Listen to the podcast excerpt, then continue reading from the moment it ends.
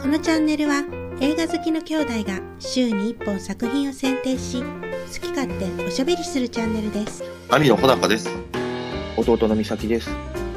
今週紹介する作品はこちら罪の声実際にあった昭和最大の未解決事件をモチーフに過去の事件に翻弄される2人の男の姿を描き第7回山田風太郎賞を受賞するなど高い評価を得た塩田武のミステリー小説「罪の声」を小栗旬と星野源の初共演で映画化はい。ということで、最近ネットフリックスに入ったからはい見ようと思ってね。そうなんですよねまあちょっとわ一時期話題作だったんでうん。見てなかったんで、うん。見に行きましたうん久しぶりにあでもこういうミステリー系というかあんまり見ないからさああ、ミステリーとかね。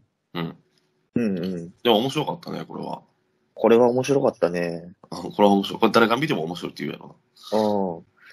2時間21分もあるらしいけど、なうんやっぱ、まあ、そこまでめちゃくちゃ長いって感じなかったもうんあやっのぱよくまとまってるよく2時間20分でまとめてるん。ねうんえ。これ。はテレビドラマでやるぐらいのボリュームやけど、ああ、そうね。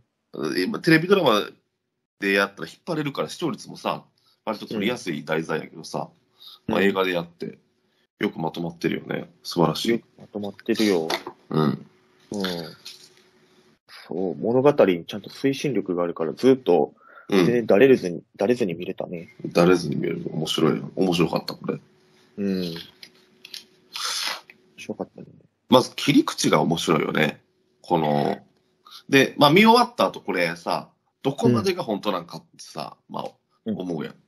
思う思うん。で、まあ、本当なのは、その事実だけは本当であって、う。うん。起こった犯人がやったことっていうのは全部事実やけど、それ以外は全部創作なんよね。うんうんうん。この切り口が、まあ、面白いよね。まずもう、それ原作が絶対面白い、これ。うん。え、だから、こんな事件があるって、でも知らんかった。まあ、そうか。俺たちは生まれてないもんな。うん、知らなかった。うん。知らなかったね。こういう劇場型犯罪って、俺らの時はもう、なかったからさ、その小説とかの創作物の話でしかさ、見たことがないやん。うん警察に挑戦状とかさ、マスコミにうん、送るみたいなのがね。そうだね。うん。でも、あれ、実際にだから映画で出てきたさ、あの、カルタだったりとかさ、脅迫状だったりっていうの、あれ、うんほんまにもう同じらしいね。そうそうそう。あれ全部、じあれは全部事実。ねうん。それ以外のところを全部もう、まあ、取材して、検索者の人はうん。創作で書いたと。うん。あれは、実際はグリコとか森永やったらしいけど、うん。実際にその、だから株価も乱高下してたみたいだね。うん。まあそれはするわな。うん。それはな。うん。で、その、ストーリーっていうのが、まあ、こちらとして、見てる人としても納得がいくストーリーに仕上がってるから、納得がいくね。うん、非常に、その、事実と虚実を、すごくうまく織り交ぜてうん。作ってるっていう原作を、2時間20分ですごくうまくまとめてて、うん。面白いお。さら、脚本賞取れるな。うん。アカデミーの最優秀脚本賞やったな、確かなの。野木明子さん、そうした逃げ恥の、右端のね。うん、人。で、監督はね、花束みたいな恋をしたの、うん、土井さん。うん、そうそうそう。ね結構細かいよね。なんかもう、あのさ、うん。あの、生島さんの娘さん、お姉ちゃんがさ、うん。先生にさ、う私ん留学するって言って、ちょっとこれさ、私、あいや、おかしいなと思ったんです。お金がないって聞いてるんですけどっていうナレーションの裏で、あのうんペン持ってるんよね。見て見てみたいな感じで。あ、ええやろ、みちゃたいんな。とペン持ってんねや。あのペン持ってるんよね。なるほどね。あのあたり細かいよね。細かいな。うん。あの、気づく人はお金がないのになんてこんなペン持ってるんやろっていう風にうん。なるわけよね。うんうんうん。で、そのペンがまあ後から、後から出てくると。出てきたね、最後。うん。芸が細かいのね。うん。ああと、もう一回見るとさ、あの、最初のお母さんのさ、星野源のお母さんの、が最初に、おじさんについて聞くところでな、あそこの微妙な顔がめちゃくちゃ芝居がうまいってさ、ちゃんと微妙な顔してるんや。微妙な顔してる。なるほどね。もう一瞬、一瞬やけどね。一瞬。一瞬微妙な顔する。そうなんや。うん。いや、だから、このさ、話をずっと追っていって、追っていってしていくときにさ、うん。だから最終的な答えは、その、星野源以外の2人がどうなっているかっていうのに、たどり着くことなんかなってうん。思っててんやんか。まあ、実際はこれだって時効になってるわけやしさ。うん。っていうのが答えなんかなって思ったら、あのー途中で分かったやんか。うん。で、それで終わりじゃないとうん。いうときに、どうやってこれ終わりさす、終わりんやろうと思ったら、うん。ちゃんとオチがあったもんね、そこに。うん。その、お母さんと。うん。非常型犯罪っていうのはもう今の世の中ではもう出てこんわな。これってさ、うん。なんで成り立つんかなこの時は。やっぱ防犯カメラとかが少ないから、ね、あと警察の捜査能力も低かったっていう。ああ。そうやな。うん。今、防犯カメラとか安いからな。こんなんすぐバレるよね。まあ逆に確なかに。なんで捕まえられへんからなって思うか、こんなん。だって、実際にはその、だから現金の受け渡しっていうのをほぼ、さ最後の1回以外せんかったからやろうん。でもわかるよね、絶対。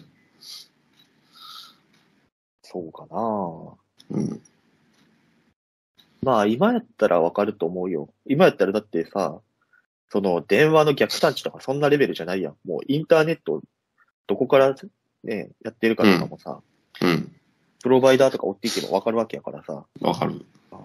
逆にアナログな方が今は捕まらんかもしれんけど、そうやな、アナログの方がええな。まあそういうのが違うわな。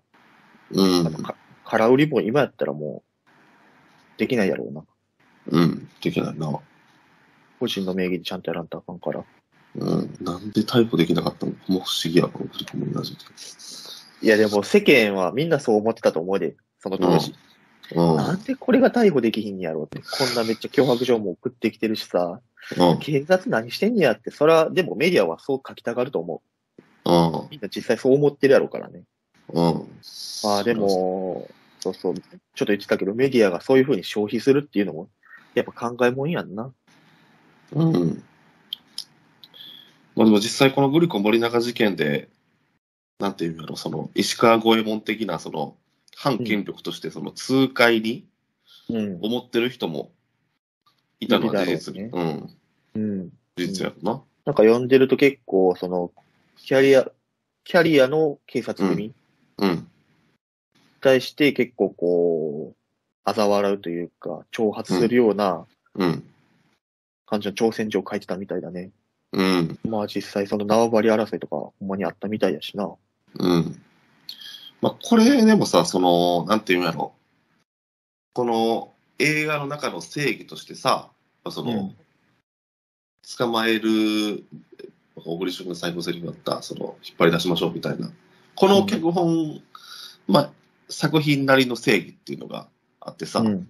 うん。それがまあ、言うたら別にこんな作品で、まあ、言ってることがまあ、この事件の当時も8割、9割はそうやったと思うけど、そう思ってる人が、うんこんな事件がに対してな、あのー事件の犯人を、あがめ立てまつってるっていうのはもう本当にさ、0.5割とかさ、うん。まあ5分とかさ、1割もいないと思うねんけど、でもマスコミからしたらさ、そういうのもさ、1対1でさ、街の声みたいなのをあ取り上げるやんか。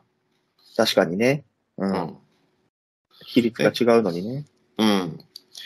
で、昔は SNS がなかったからさ、もうその、メディアとしてテレビとか新聞しかなかったから、うんそれが世論みたいな感じになってたけど、うん。だそう思うと、なんか、その頃に、よりも、だから本当今、いい SNS ってのはいい時代やなと思うよね。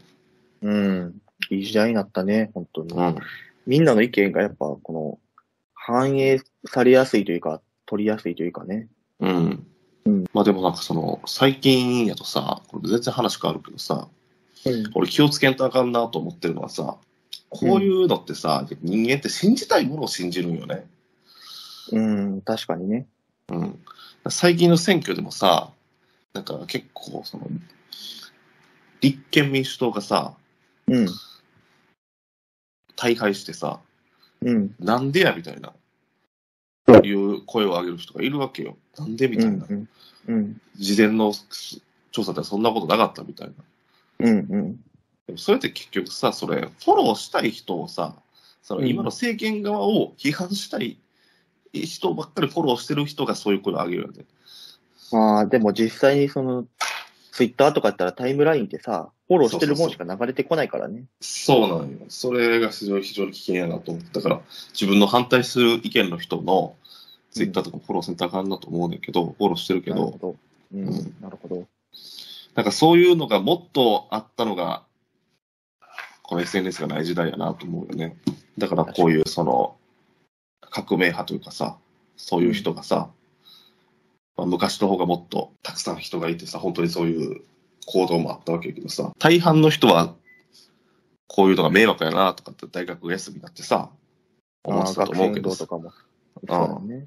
うんうん。迷惑やなと思ってたやろうけどさ、うん。なんかそういうのがすごく取り上げられてて、やろうなと思った。やっぱそういう、いろんな人の意見があるっていうのはいいことやけど、うん難しいよね。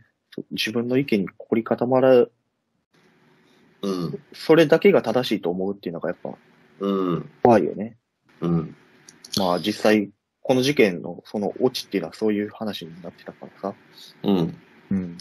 そうそう、そういう、なんていうんやろ、その、これミステリーとしての面白さっていうのもと、あの、めちゃくちゃ面白いんやけど、まあうんそこでもう一つ、あの、その主役の小栗旬がうん。自分のやってる仕事に対して、あとはマスコミっていう仕事のに対して、もう時効を迎えてる事件を掘り下げるうん。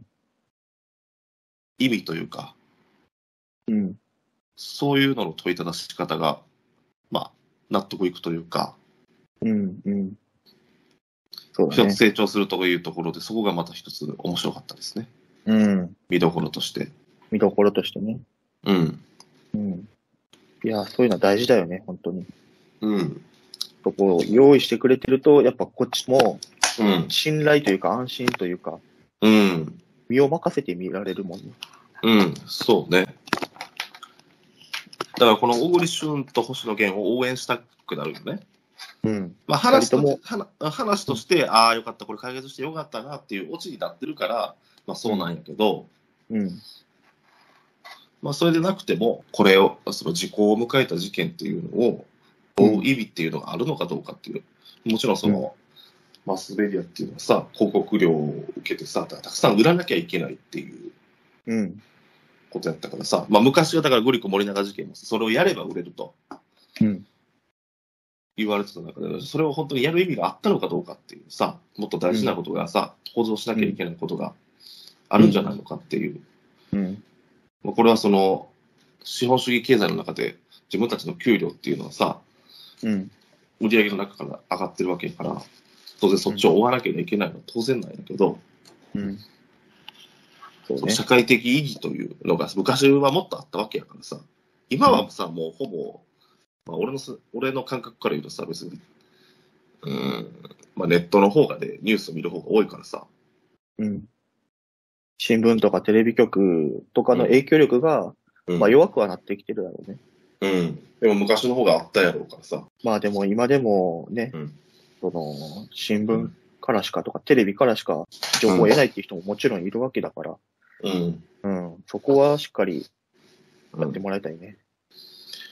あの自分がやってることがさ意味がないんじゃないかと思ったら本当に仕事ってじ24時間のうちの8時間やるわけやからさ、うん、辛いからねうん。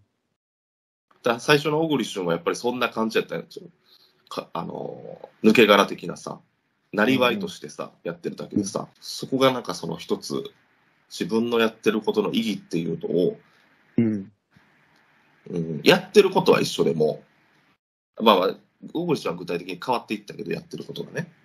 うんでも、まあ、例えばやってることが一緒でも考えようによってとか、こういうふうにやっていこうとかっていうさ、うん。ことを見つけるっていうのが大事なんだよね、仕事やっていく上では。大事だね。それがやっぱ行動に出てくるからね。